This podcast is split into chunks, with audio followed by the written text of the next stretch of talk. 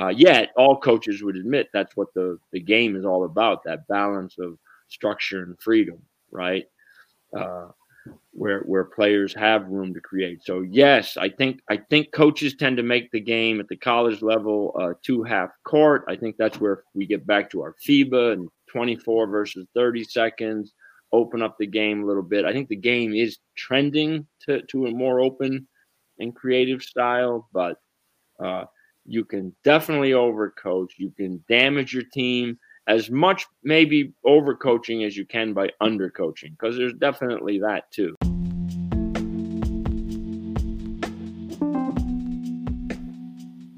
Ladies and gentlemen, welcome back for another episode of Zebra Stripes. I'm Coach Gene Clemens, joined by Coach Whit LeJour. This is episode nine. Whit, are we episode nine right now? Yeah, we are one from double figures we are one from double figures, and and that is that is double figures with a with the arrow pointing up.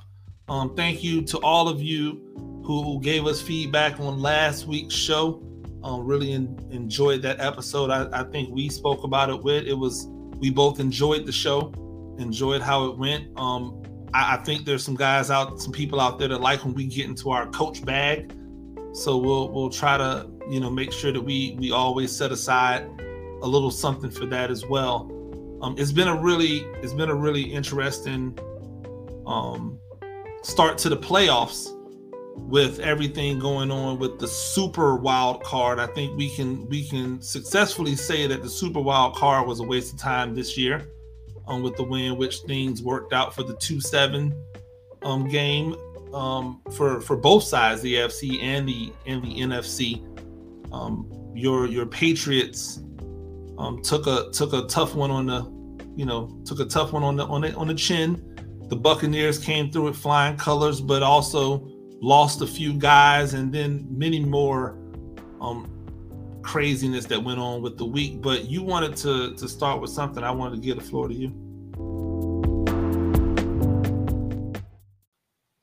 Yeah, well, no, I, I, uh, you know, same old thing. Life happens. So, got news uh, last night actually of a former colleague and friends passing due to some complications and surgery. And Mark Tilton, Mark Sparky Tilton, um, basketball prep fans would know him from New Hampton School in the 80s. And I was fortunate enough to have him as my assistant coach during a, a run uh, that included uh, Lawrence Moten and Conzo Martin and Eddie Cooley. And, you know, those are just the guys that today are household names. But a lot of other good guys. So, you know, it always anytime you get uh, news like that, it makes you pause for a second. And, uh, but you know, that's the world we live in, and um, you know, there's a lot of there's a lot of families out there with with COVID and everything else. We're just in such unprecedented times. So, uh, you know, and I know Mark would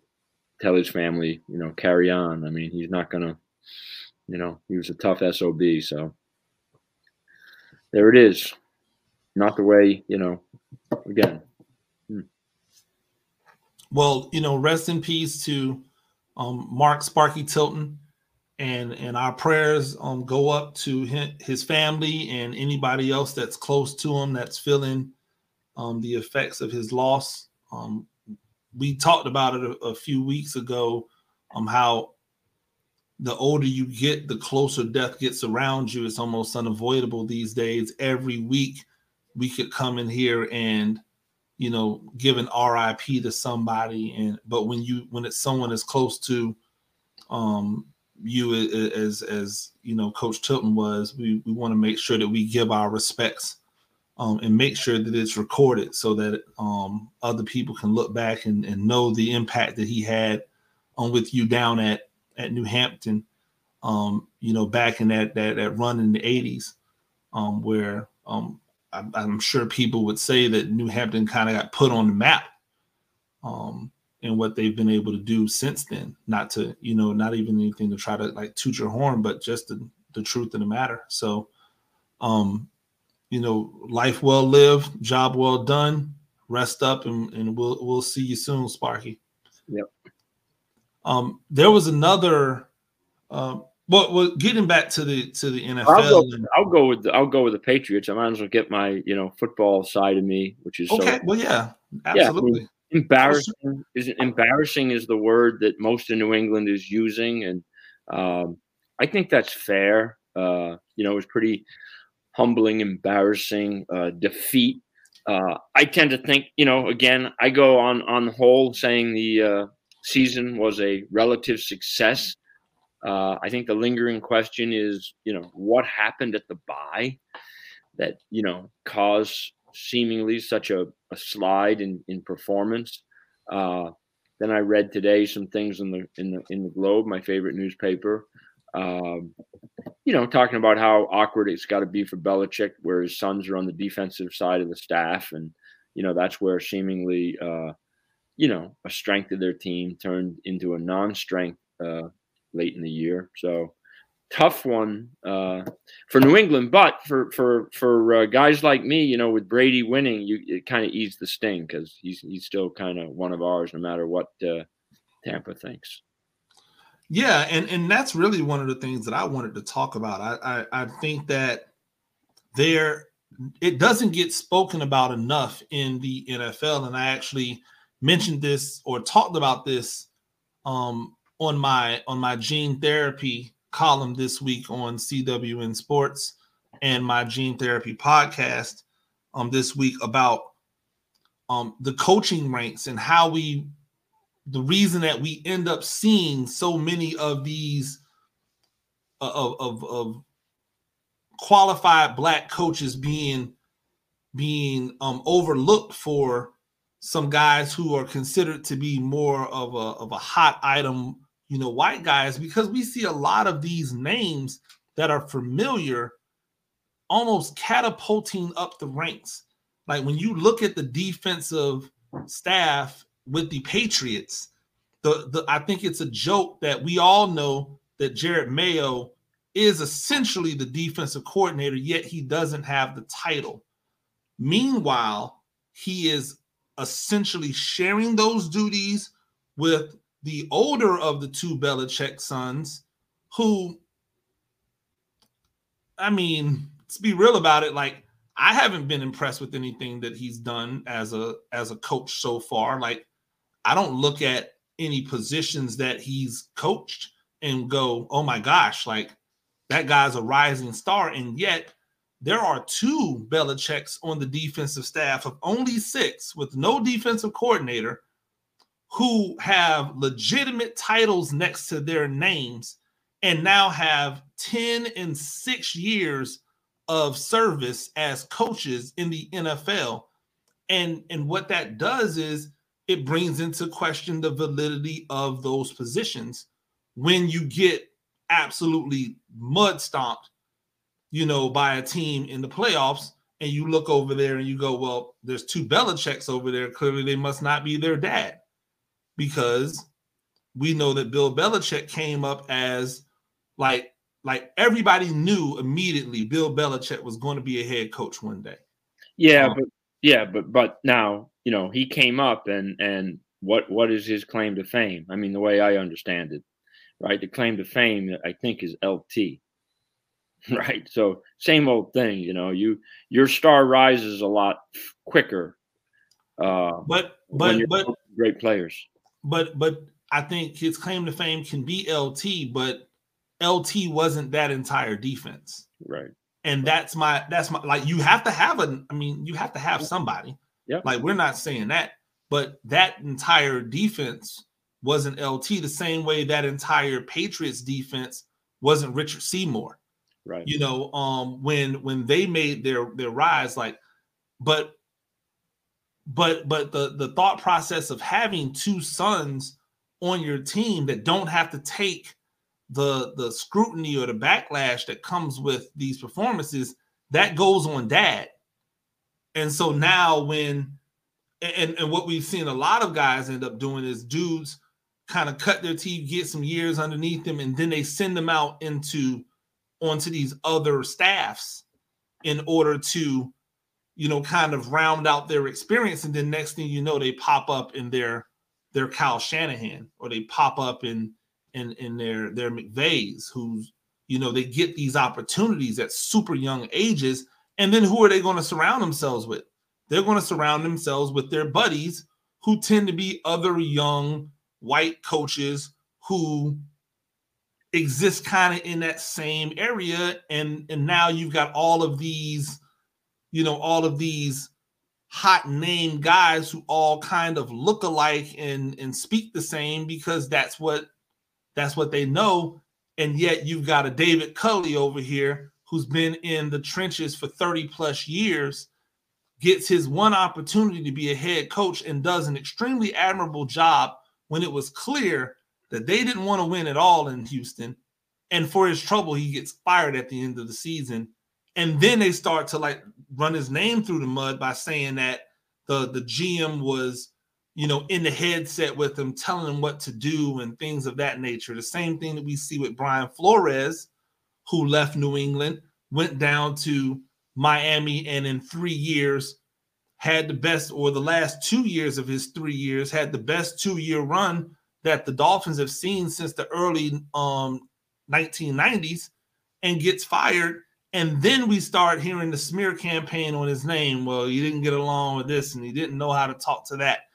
I, I just feel like that's that's some of the issues that we've seen that have led to the fact that the NFL only has one black head coach currently, and he just happens to be the outside of Belichick, the most successful coach in you know, in, in the NFL.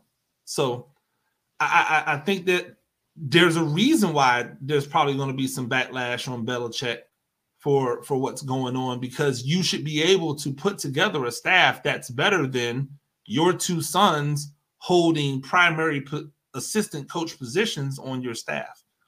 Yeah, well, I mean, nepotism is alive and well, and you know that probably extends beyond the National Football League. And you know, uh, we know uh, on Martin Luther King Day, I mean, racism is alive and well. So systemic racism is primarily what I'm talking about. So, um, you know, the Rooney Rule was established for a reason uh, in the NFL, but uh, you know, uh, black coaches would have, you know, every reason in the world to question whether or not that that has um, accomplished what its intended uh, objectives were. Right? I mean, you you you get you know you're making a couple of cases, and you know so um, you know I, I would say yeah the National Football League. Look at the National Football League, probably better than most you know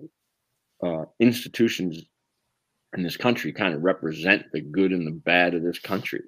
And so, uh, what you're pointing out is, you know, some of the bad and some of the double standards, and and uh, I don't know. I you know, so I I my in my gut, I want to say, you know what? I, I, I think a lot of what you're talking about. I, I think it's off season. Some things are going to be. Uh, you know, I, I think there'll be changes and some of these positions and names we're already hearing about and all of that. But I mean, that's probably just, you know, more talk. Like you know, you always, oh yeah, no, there'll be changes, but then there aren't. So yeah, and and and and I wanted to be clear to people who who might listen. I'm okay with Bill Belichick giving opportunities to his sons because he has the ability to give them opportunities. Mm-hmm. The problem is like Mike Tomlin is just one guy. It's it's not as if Bill Belichick's the only guy that's doing it. But where do we get the black coach to be able to do it if he can't keep a job? And so, like, that's the part where you go, okay, well, if it's going to be nepotism, let's all play under the same rules, except right. we don't get the opportunity to allow my son to have 10 years of ex- just think about this. This this young man has 10 years of NFL experience, and I guarantee you he does not know more football than me. Yeah. Like there's the the thought process behind that is so asinine that nobody else has the opportunity to do that because because the the most tenured coach in the NFL doesn't have kids like that are that are able to take advantage of that. And it's only one well the second most tenured coach in the NFL doesn't have enough. Like I, I mean, we've seen it with Andy Reid and his kids who've been on staffs. We've seen it with Shanahan. We've seen it with Schottenheimer. Like the list goes on and on uh, of guys. And I think that when you get people to start to question it, the fact that they're only questioning it because the defense played poorly is the problem. Because it should have been questioned the moment they told us, well, there's they're, not going to name a defensive coordinator in New England they're just going to Mayo and Belichick and Belichick are just going to kind of tandem the job. And it's like, well, if I'm if I'm Mayo, I'm going, yeah, but I played in your defense and I'm now doing the lion's share of said work in your defense because I know it better than your son does. Shouldn't I be the defensive coordinator? Because that title matters um, at so many levels. And so to not get to not get that opportunity to have that title in New England because the head coach has just decided that he doesn't want to give that title to you, but he's willing to give his sons legitimate assistant coach titles. That to me is something we're not talking about enough that we probably should. Um, luckily or, or unluckily for them, being out of the playoffs might bring that more to the table than than maybe um Belichick would want it to.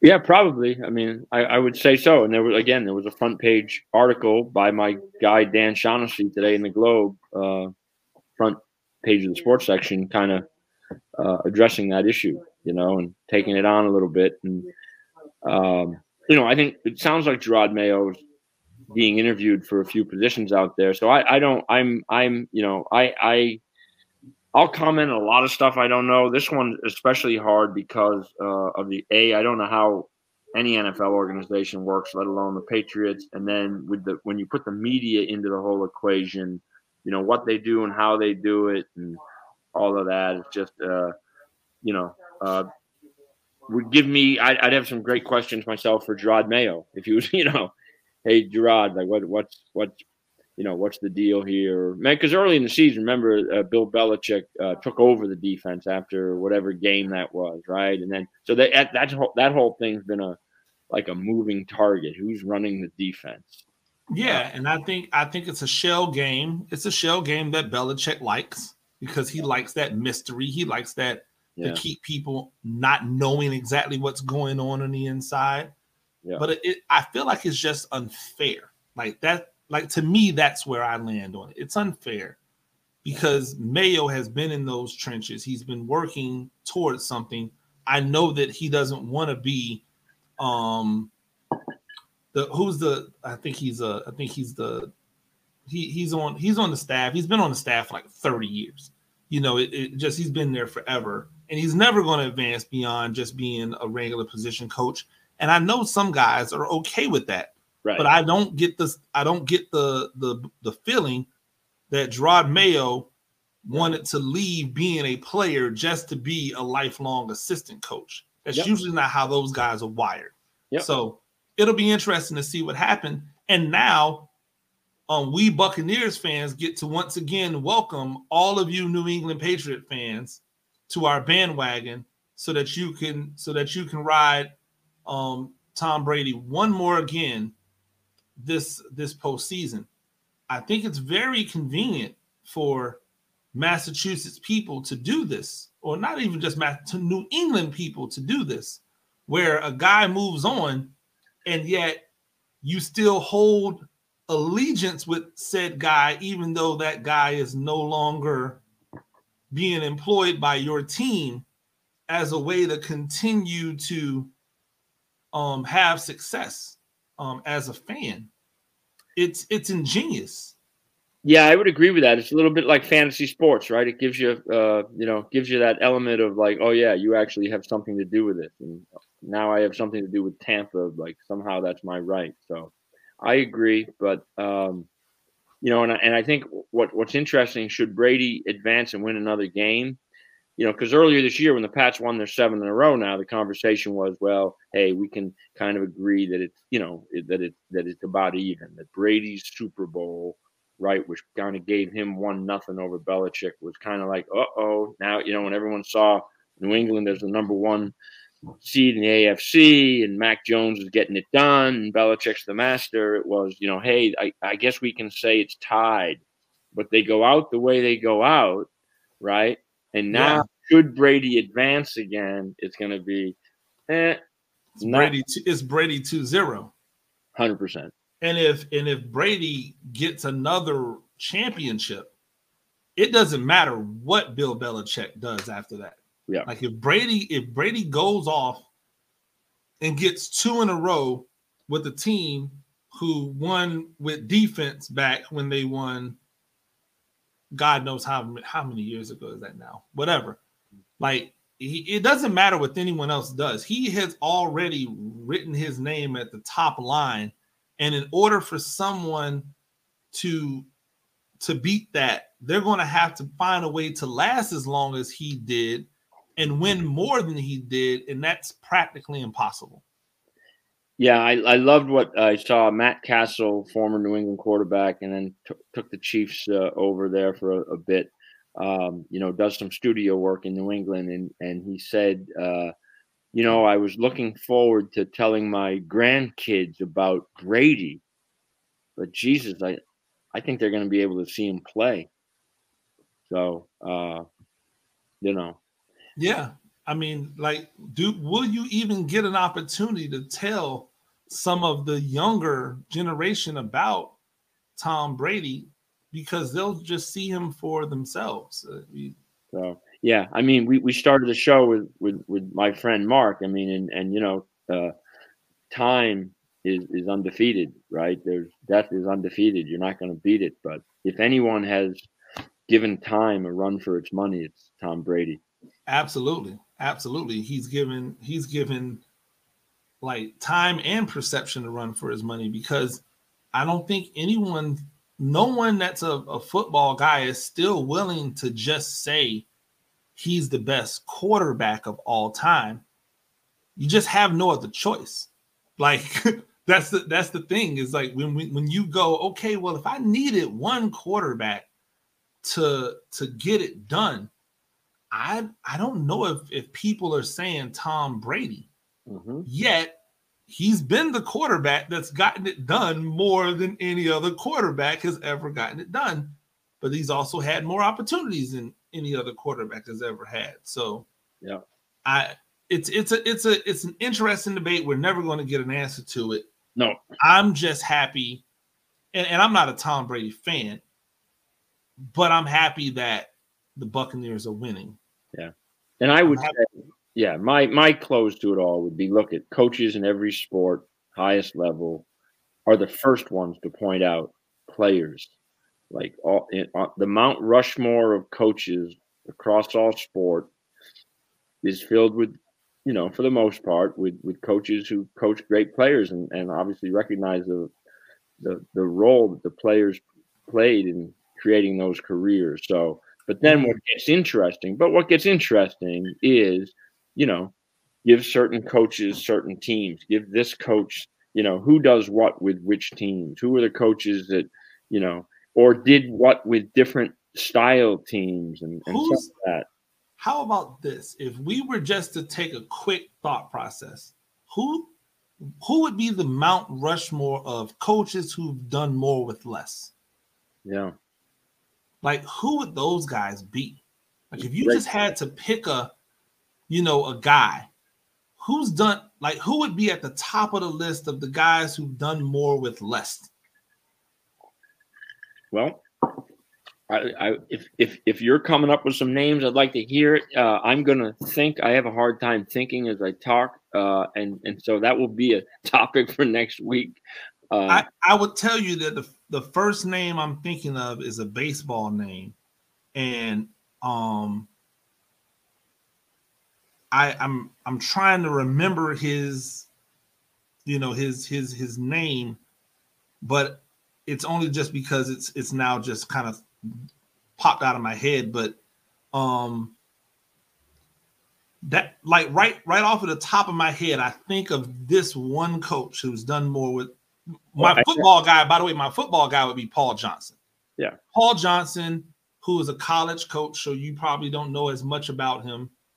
Um, is was the is the is the quintessential triple option coach. He had Navy winning all over the place for years and years and years. Then he went to Georgia Tech, took the triple R option to Georgia Tech, won ACC titles, um, won an ACC title. And you know when people told him that the triple option would never be able to win at big time football, he won at big time football. Never won a national championship, but definitely as a guy who did more with less, I would put him up there when it came to um, college basketball. You would know this because you're a baseball guy. The the longtime manager for St. Louis. Uh Red Schoendienst. Red Schoendienst. No, go go or Red? Come come yeah, come closer to me. Oh, Jesus. Because that's where I no, I was going back to the 67 Sox. I mean, Dick Williams did quite a bit with uh with with, with less. Not but then his his his uh the impossible dream. Yeah, well, the impossible dream. It was the impossible dream because it was a laughing stock team and he he took a team I think that had finished uh the Red Sox have made a habit of this recently, but he took a team that finished last or close to last the year before and and uh you know, in '67 took the Cardinals to a seventh game before Lonborg couldn't uh, get it done in Game Seven. But that being said, it's our guy, uh, you know, who was just with the uh, Stars. Wasn't he just with the Russo, Tony La Russa? Yeah, that's yeah. who I think of when I think of a guy who did more with less. I'll give you another name. We're going to stay on baseball. Baseball okay. 200, please. Terry Francona, possibly Terry the, Francona, possibly best. Yeah, maybe the best manager in Red Sox history, who then went to Cleveland and and has you know run a uh, very very competitive team, no doubt. Although I would I would I would push back on the more with less because he was with the Red Sox. Oh yeah, but I'm th- so I guess I'm talking about that would be a guy who's but proven he could coach uh, different types of Red Sox teams, but then and then go to Cleveland and okay. run that. So he's yeah. market and big market. Not everyone can do that. He's he's done it well. That's true. Well, if that's the case, if we're saying that, do we have to give Joe Maddon some of that same some of that One, same juice? Joe Maddon you, you got you and I are freaking smoking hot on baseball. Uh, yeah, yeah. Joe Maddon's got to be in there. Well, in our you know in our sweet spots because I think we're a little we're a little sensitive and a little uh oh I might screw this up. You know we're no little, no no no. I don't care I don't care if I mess it up. Okay. For me, okay, I'm just like trying to remember names. I I I, remember who I'm think I know who I'm thinking of. I'm just trying to remember names. But now that I think of it, baseball has a lot of guys who I feel having have. I think with baseball, you you see it happen more, right? Because of the way in which the manner in which managing comes into play, being able to figure out how this team fits together. Yeah, I, I, I, think the way you define what we're talking about might be slightly different in baseball, but I, I think the bottom line is it, I think there are, I think it's a very valid question. I think there are coaches, you know, Phil Jackson is known, right, for for just simply taking a team, whether it's the Bulls or the Lakers, that had the pieces in place and then putting them over the top. And yeah, that that's just the way it is. I mean, but it may be fair too. Like, what would Phil Jackson have been a, you know, uh, a you know, not to say championship level coach, but would, would he have would he have done a good job with some lesser teams? I don't know. Um, yeah, that's the that's the question that we that you that you because you feel as if you feel as if a, a, guy like um, Don Nelson, you know, a guy like Don Nelson who spent many years in the in the trenches, yeah. got a lot of W's. Yeah. Um, you know, Lenny Wilkens, lots of W's. Yeah.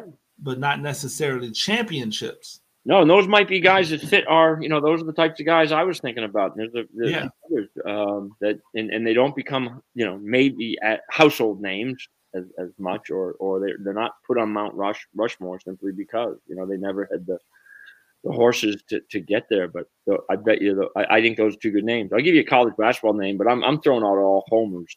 Um, but you know Eddie Cooley at Providence, like no one. Ed Cooley. I, yeah, I mean, yep. like that guy is just winning again and over. And most people go to Providence and get the hell out of Dodge as soon as they're good, and and because they know that to sustain it at Providence is, is extremely difficult. But he does have a knack for uh, for for uh, competing at the highest level with less than some of his brethren. Well, okay, so I will give you a name that I thought had a chance to be in that category, but I don't know if he's going to end up in that category, and that's Frank Martin. Yeah. I think Frank Martin was trending towards that, being able to do more with less. Um, but his tenure at South Carolina has not been impressive to me. And so, like, in a situation where run to the Final Four. I mean, what's that? Following his run to the Final Four. Well, following what, yeah, what what he was able to do immediately, right? Versus what he's been able to do since. Yeah. Like he's still doing more with less because it's always going to be South Carolina, right. you know. Exactly. Um, and so like the consistency of it is where is where I is where I land on it. I, I think Tom Izzo is a guy who's like on the he's on the he's on the fringe because he gets some good some good players. Yeah. But I don't know if he gets like top 10, you know, top, you know, top 15 players. But so I don't know if he's doing more with less, but I think he does a lot with the guy who's not the guy. Right. I'll give you two other names too, who, you know, and and again, one of them you'll scoff at and the other, you know, maybe needs more evidence, but Rick Pitino and, and Billy Donovan, so his protege. So uh, I'll I'll give you Donovan. Pitino, yeah. nah, get it, nah, yeah. get that out of here. Well, I th- I'm talking Pitino more, and I'm not a Pitino guy, so to speak, uh, but uh, have friends that have seen his work that you know nothing except respect for what he gets guys to do individually and collectively. So more is Louisville teams uh, and his ability. Okay. To, yeah. So and and and going okay. back so before he became, you know, Providence. Before, um, yeah, before yeah, he, yeah, yeah. Okay, you know what?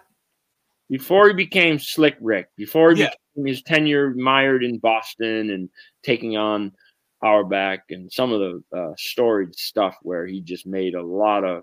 Larry Bird's not coming through that door. Yeah, boy. Yeah. Uh, but if you just take that aside and you know uh, then you say, yeah, for things that you no, I mean, like I said, once you once you put it yeah. that way, it does make sense because outside yeah. of Kentucky, right, he has, and then now, right now, what he's oh, doing, oh yeah, what he's doing right now, yeah. I mean, I mean you're because part of what we're doing is saying, okay, give me a name of a guy we don't necessarily want to see. You give that guy like a half yeah. decent club. Who don't we want to see? Well, you don't want to see Rick Pitino and whatever press he's in and whatever guys he's got going. And you know, right now in the NBA, you don't want to see Billy Donovan. He's you know, blah blah blah, et cetera, et cetera. No, you're you're 100 percent right on that. I think you I think you hit the nail on the head. Um, when you when you put it like that, it makes a lot more. It makes a lot of sense. Well, because... I'm, I'm going to give the credit not only to Cycle Bar here in Portland, which I found out one of our you know sponsors to be. Uh, glad to find out that Cycle Bar is happening in Portland, Maine uh, as well as Savannah, Georgia, but uh, and Crown Vanilla. So I think Crown Vanilla, uh, Crown Vanilla, and Cycle Bar Portland. Yeah, yeah, work together to yeah, yeah. So you, you, work out at Cycle Bar Portland, and right. then you relax with a nice yeah. Crown Vanilla on the rocks. I think so. To end your to end your evening. It, I mean, it, it, it makes perfect sense to me. Um, it's a good segue though because we're talking about um, coaching and co- and doing more with less. It, it it brings me to the conversation we were talking about as far as coaching. Is is there well not is there a such thing as overcoaching, but can can you damage your team by overcoaching? We'll we'll we'll yeah. Well, I think it like that. Yeah, you can frame it any way you want, but there there is definitely such a thing as overcoaching, and you definitely can damage your team by overcoaching. And so uh, I I think um, you know I, I, I think there's a sweet spot for coaches, right, to understand their team. That's where uh, Bob Hurley, the legendary uh, coach at St. Anthony's in, in hoops. Whoop, sorry. Uh, have I mentioned our sponsors yet? Crown Vanilla and Cycle Bar.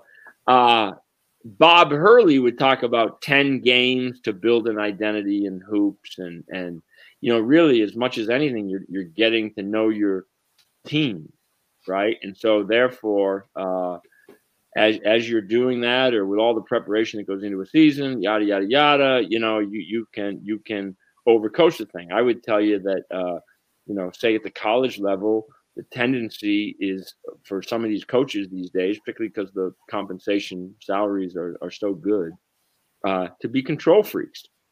I mean, I talked to Eddie Cooley about that once. I mean, if I'm in the Providence Civic Center coming out of a timeout down, you know, down four points or something, I think the fans want to see me raising a couple of fingers and calling a play and, you know, running a set and you know, I don't think they, I don't think the perception wants to be that we're giving the players too much room to read and react or get in their flow or create, right? So, uh, yet all coaches would admit that's what the, the game is all about that balance of structure and freedom, right?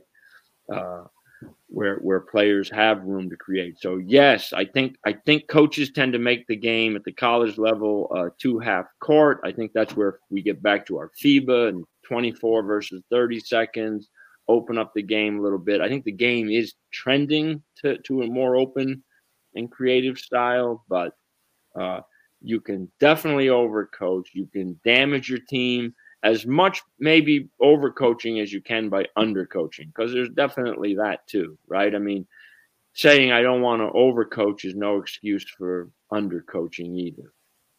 Yeah, I think I think I look at it from two perspectives. So when I was in when I was in in high school, my sophomore year, we were terrible, um, and we ran essentially. We ran we ran this play Bruin, which was essentially motion offense, um, back screens and cuts and and, and, and everything was hey let's move it around let's work it around let's get a good shot you know, or or let's get a quality shot, an open layup for somebody, or an open shot for someone, and it was it was stagnant because it just it slowed us down, and and, and, and quite honestly, the type of team we had was not really built for that. And I remember at the end of the season, we got blown out in the first round of a playoff game, and I went to the coach and I was like, "Coach, man, we got to do something different. Like this ain't gonna work." And and it's really interesting because I mean, I'm a I'm a sophomore because we didn't have freshmen in my high school at that time. I'm a sophomore on starting on the varsity, going up to the head coach, going, "We got to do some different stuff." Like the audacity of you know me to just walk up and be like, "Hey," but but to his, and this is the only credit I'll give him because I wasn't really a big fan of his as a coach.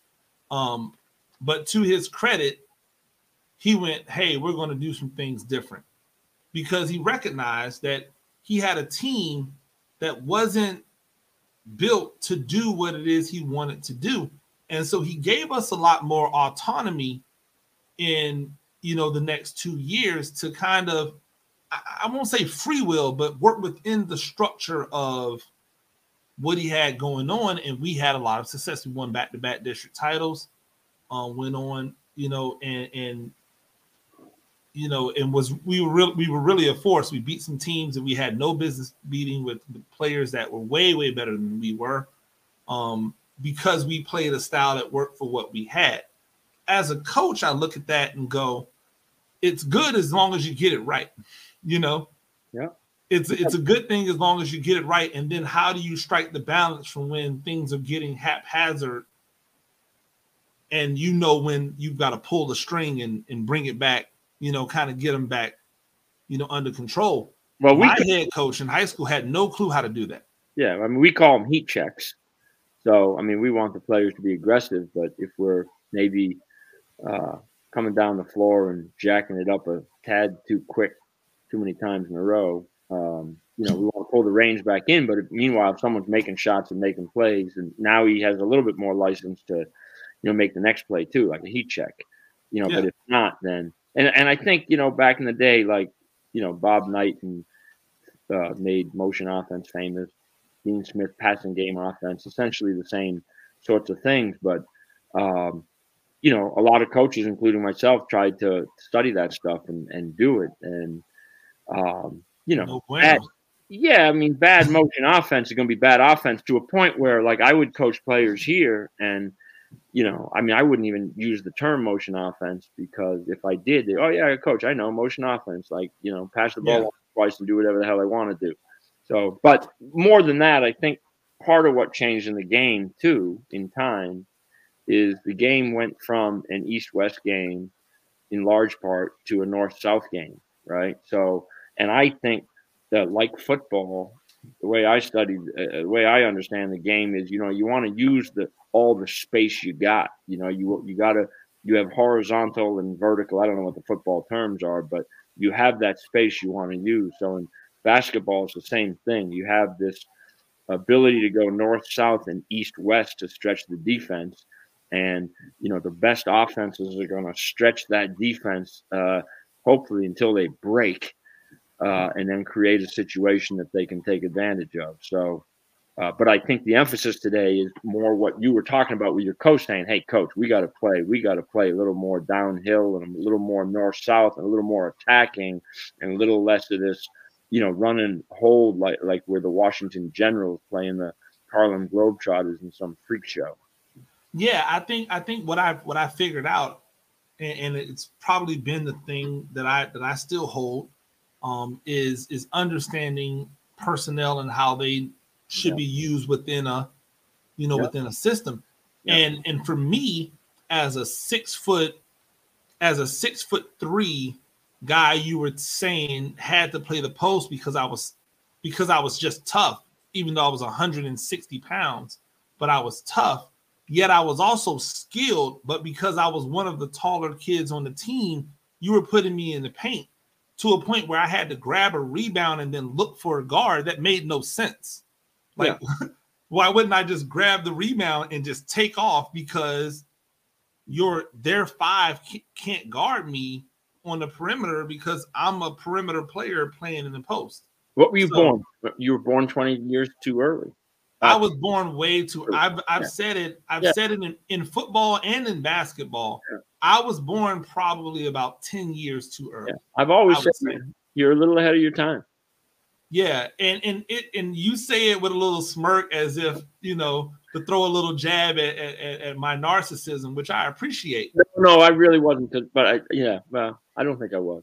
Yeah, I mean it's okay if you were. I'm okay. I'm just smirking because I know, God damn, there's nothing you or I could do about it. But it's uh, No, no, it, it, it really is frustrating because I was in a situation where had I been born, had I come along and my and my high school career would have been in the mid 2000s, I probably would have gone to college and played basketball in some capacity. right, Like in some capacity higher than where I played Right, at. Right. I right. played in I played basketball in college, but I was playing Division three basketball and football at the same time, and went, well, this is ridiculous. Let me go play higher level football. Right. Um, but even in football, as a as a big receiver in high school, nobody had the wherewithal to go.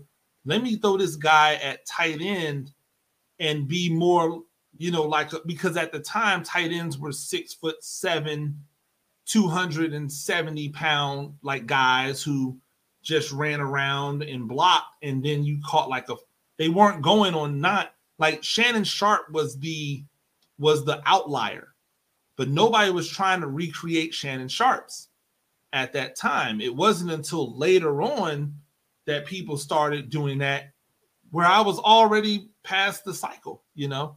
And then think about, hey, think about all the, you know, not to get too morbid about it all, but think about all the, uh, the the potentially great black quarterbacks the world could have seen, but we simply weren't going to play. Absolutely. Charlie, I, I still believe Charlie Ward Charlie Ward would have been a fantastic NFL quarterback.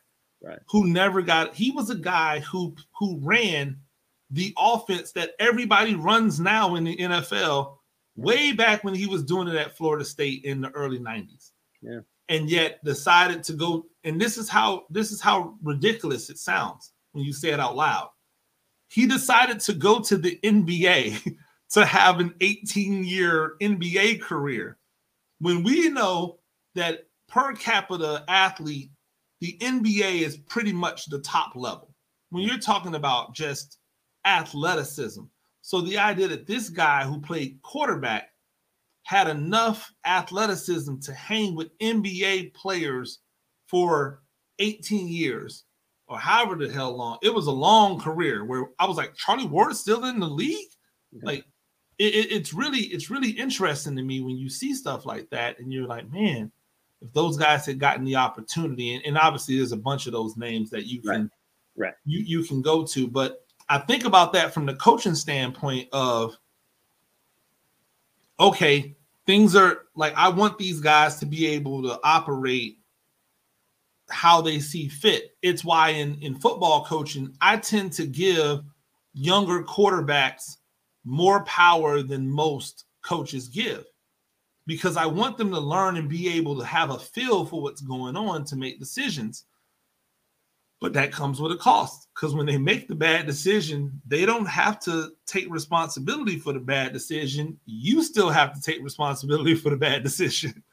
And it's like you can't go out there and go, well, my quarterback just decided that he was going to call that play when you gave him license to call that, you know, to call that play. Yeah, and that's why in basketball, it's exactly why uh, coaches at, at, at, some different levels uh, won't be um, running uh, read and react or player based decision offenses, conceptual type offenses, because um, when when it doesn't go well and and you know they got to say well you know they, they're you know it's going to say well you know what are you like an idiot for letting these guys make the you know so yeah i'll just make the you know i'll just script everything that's but, but and that's why i like the rpo in football because that's what i i like in the I, I i I compare that the most maybe to a basketball concept where there's a read and react. It's a run. It's if then statements. Say it again. Yes. It's it's a series of if then statements, which yeah. I'm I'm I love. Like yeah. that was my that was my jam when we were talking to um what what class was that? It was um oh gosh um what class was it that we did a really high level if then statements on I, will remember in a second, but my point is like I remember watching, and I watched a lot of your practices. That was like a word problem class to me. But. It's a it, it was a word problem, but it was a yeah theory. There we okay. go. It was a theory okay. class. Okay. And so um I watched a lot of I watched a lot of your practices when I was at Bridgton, and I I always enjoyed the, the most I enjoyed because of the team we had. It was a lot of get out on the break, but then there was the secondary break. And I remember you used to hammer the second, you and um used to hammer the secondary break like really hard. Like, hey, don't be afraid that sec like as soon as you see it's not there, hit this secondary break. And I would, I would, I would almost be able to call like alley oop dunks. Like I would be sitting my normal, you know, 50 right right on the right on the right on the half court, right on the front, you know, and we I would be sitting there, I'm like, oh, this is about to be a dunk. And and and literally it would pass, pass, pass, throw the ball up. Somebody's going to, you know, dunk it. Part of it comes from the personnel that you had and, and their IQ because yep. Beasley, you know, Beasley was on a completely different level yep. than most yeah 18, 19 year old point guards are on. Yep. Um, played for a state championship team in Huntsville. So there you go. Yeah. And so it's like when you have somebody like that that understands the game at that level, and then you have the the surrounding talent that you had around him, it makes things a lot easier. But even even even year year two, it was the same type of thing. That secondary break, being able to understand, okay, this isn't going to end in a layup. Boom, boom, boom wide open three, boom, boom, boom, alley oop dunk, and and it really, it, it really takes it really takes hammering it home, which comes into coaching. It's like you gotta coach, coach, coach, coach, coach that into them, but not so much to the point where they miss the wide open layup because they're trying to get into the secondary break. Yeah, and and you know what? I mean, and in, in teaching basketball, say today, you um, I mean, I, and I don't, I don't, I don't remember uh, every one of the. I don't remember what the hell we were running back when you were around. Um, I do. Other than the fact that it was, you know, not altogether different than what we're still doing. But the point is, this is Jeff Van Gundy. Um, you'd never want to get into a secondary break or anything else for that matter at the expense of your primary break, which means, okay, that first and foremost, you, you defend, rebound, and then run, which would be your primary break or attack. And all I was trying to do is say, hey, listen, rather than forcing up a shot when we don't have something that's obviously apparent to all of us on the initial attack, let's reverse the ball. Let's swing it. Let's make and and so I have no idea. You you seem to, but whether we called it secondary break or whether we were just into our next phase of offense, which is what I I think, uh, it just meant, hey guys, don't. You know, we're in attack mode, but we're not sim- we're not going to force either. So let's make the next pass. And these are all guys that were the best players in the high school team, et cetera, et cetera. So just like the college guys, you got to mold them into a unit cohesively. So I think that's all we were trying to do: stay aggressive, but not be uh, foolish. And then uh, if you do that, now you got a chance. Um, and a lot of times that's good enough, you know. And then you have to decide too. Okay, what pace, right? What tempo are you going to play at? Because then the the third you know, kind of the third phase of offense, if you will, is okay, they've guarded you coming down the court on your fast break. And now you've got into what you're calling your secondary break, or you've swung the ball. And now, uh, you know, and, and you see this with different teams at, at different levels. So now are you, you know, now are you running more offense or to keep the total number of possessions up? Are you simply, I mean, making something happen in that phase? So the total number of possessions in the game goes way up. And that probably depends on your defensive philosophy and talent level, and obviously what your overall coaching philosophy is. So, do you believe you can just like coach a good defense?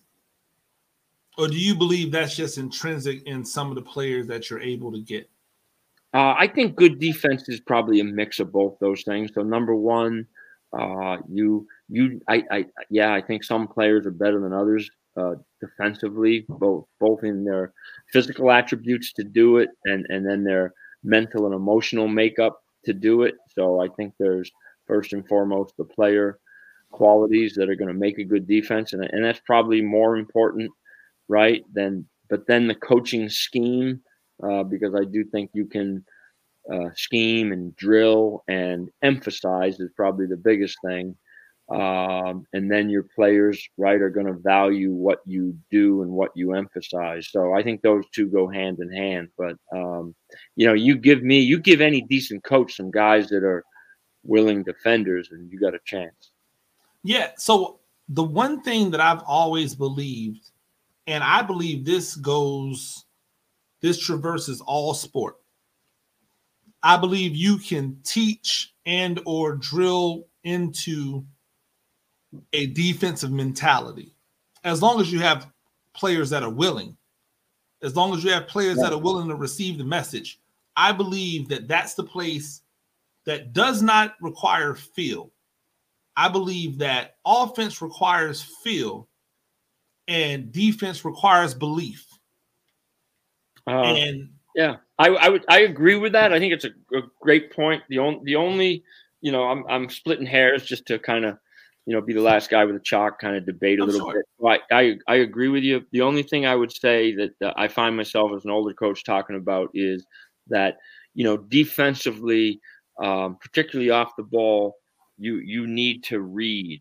Okay, uh, so t- uh, typically in basketball and offense, you talk about reading and reading the floor, reading the game, reading whatever it is you're doing. Okay. Um, but then there's this element of defense where you have to read too, which is how much help do I have to give? Right. So that's reading, that's recognizing, you know, uh, because you, and, and so that's feel. Okay. So the feel, I think piece would be uh, taking a good defense and making it great. That that's where I would add to your point. I agree with your point, and then I'd say, guess what? The feel of it which would be primarily off the ball, right? It wouldn't be Tyrone Appleby, go mm-hmm. get him, kid, right? I got him. Beasley, I, I, got him. I got him. I got him. I got him. it wouldn't be that. It would be the guys behind him reading, okay, am I am I in a help situation or or how much of a help situation? And then the help the helper, okay, what you know, because we got to be on a string. So that becomes the feel place and and so I think that can get overlooked. Yeah, and, and I'm not I, I don't necessarily think you're wrong, and I don't want to have the the last chalk, but you know, if you don't feel and you just do exactly what your job is defensively, you can have success. Right. Offensively, sometimes you can do exactly your job and it, it goes completely wrong. Yeah. Well, that's I think you're right. Yeah. And I think that's the difference. And so for like for me, it always starts with defense. Like yeah, whether we're talking about football or mm-hmm. basketball or whatever. Like I love cricket and I and I watch cricket matches and I look at it and I go, dude, if you have a great defense, you don't have to put up a lot, you don't have to score a lot of you know a lot of runs in your overs. So it, it becomes a situation where defense really like cements what you're doing and and I think a lot of times defensively you can end up with a great or a great looking offense because you're never really having to set up because of what you're able to generate off of your defense. And so, like, I don't think I've ever run like a really awesome offense. I actually think when I was running offense in basketball, there was really like basic concepts that I was running, but I would only run them maybe 20% of the time because the other 80% of the time we were breakneck up the up up the court, right. you know, and and and allowing people to make decisions because of what they've done defensively to you know either turn the ball over or to force a bad shot um and so it's like with that how do if if if like i believe if you can coach a good defense if you can just take some guys and or some girls and and and go listen if we can't do anything else we're going to make layups because we're going to we're going to we're going to rep layups and making layups like it's going out of style. And we can play good defense. We're going to be in games. Yeah. Well, this may be another topic for another day too. But to your point, uh, I I believe that uh, good coaches can control games easier at lower levels of play. So a good high school coach or or lower can, I mean, really have a dramatically greater difference on the impact of that game. And I and I mean because not just in-game coaching, but what he's doing um, in practice every day. And then obviously that's the challenge of the college and the professional game, right? Is the best or supposedly the best are going against the best, uh, matching wits with them. And now um, coaches maybe have less of a determining factor in um, success. It's it's harder on coaching at the college level, um, and, and obviously then it becomes maybe to a fault about recruiting. I mean, I think that's that's not just the college level. I think that's the prep level as well, where yeah. recruiting is such a big, vital, yeah, you know, part of what's going on at that level as well. I, I, think the great equalizer where you will see these lower levels, high school, whatever, come to is when the is when the shot clock becomes universal.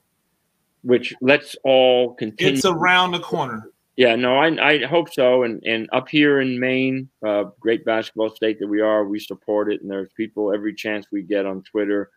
Uh, please get that uh, shot clock in there. I'm sorry, did you just say Maine great basketball state that we are? Yeah, I've said that to you before. Maine as the little brother I, of Indiana. I tried to I tried to like ignore it the first time. Yeah. And then you said it again, and I'm like, wait a minute. He, yeah. Maine, exactly. the great basketball. Yeah. You know what, Whit? I'm gonna let you have that because I'm I'm from you know, I went to high school in Florida.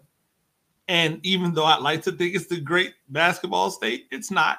Right. Well, but, but it, I'll yeah. let you have it. It's come a long way. I mean, traditional. It has. Yeah. It has. I mean, Texas. I mean, states that were once, you know, all football and still remain. I mean, again, I think athleticism has something to do with that, though. Like a lot to do with it. Yeah. Florida and Texas, because there were so many great athletes.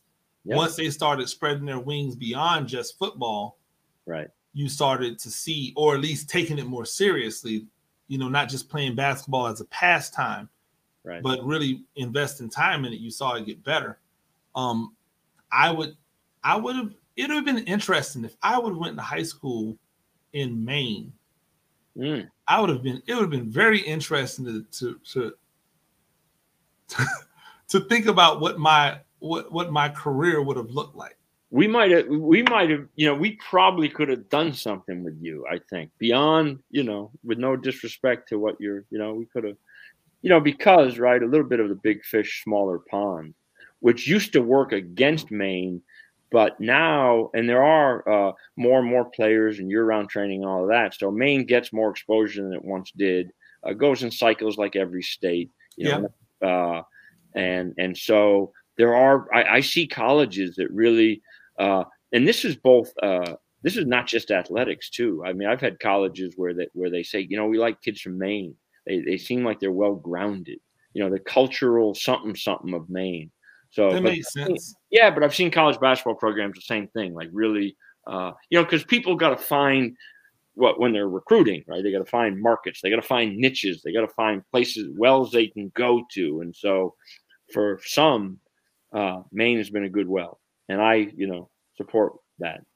No, I, I, feel you. I like to go on record as saying I gave St. Joseph's 25 in a um in a right. Christmas tournament. Um, also dunked on their entire team at one point in time. Yeah. So it was a great, it was a great trip to Maine for me um, my sophomore year in college.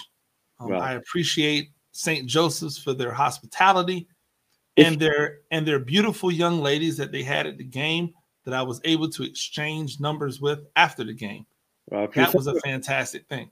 If you're thinking about coming back to Maine, don't come today because we just got about a foot of snow stumped. Oh no no no! yeah, Absolutely not. But uh, a few months from now, when the sun's shining, the water's warm.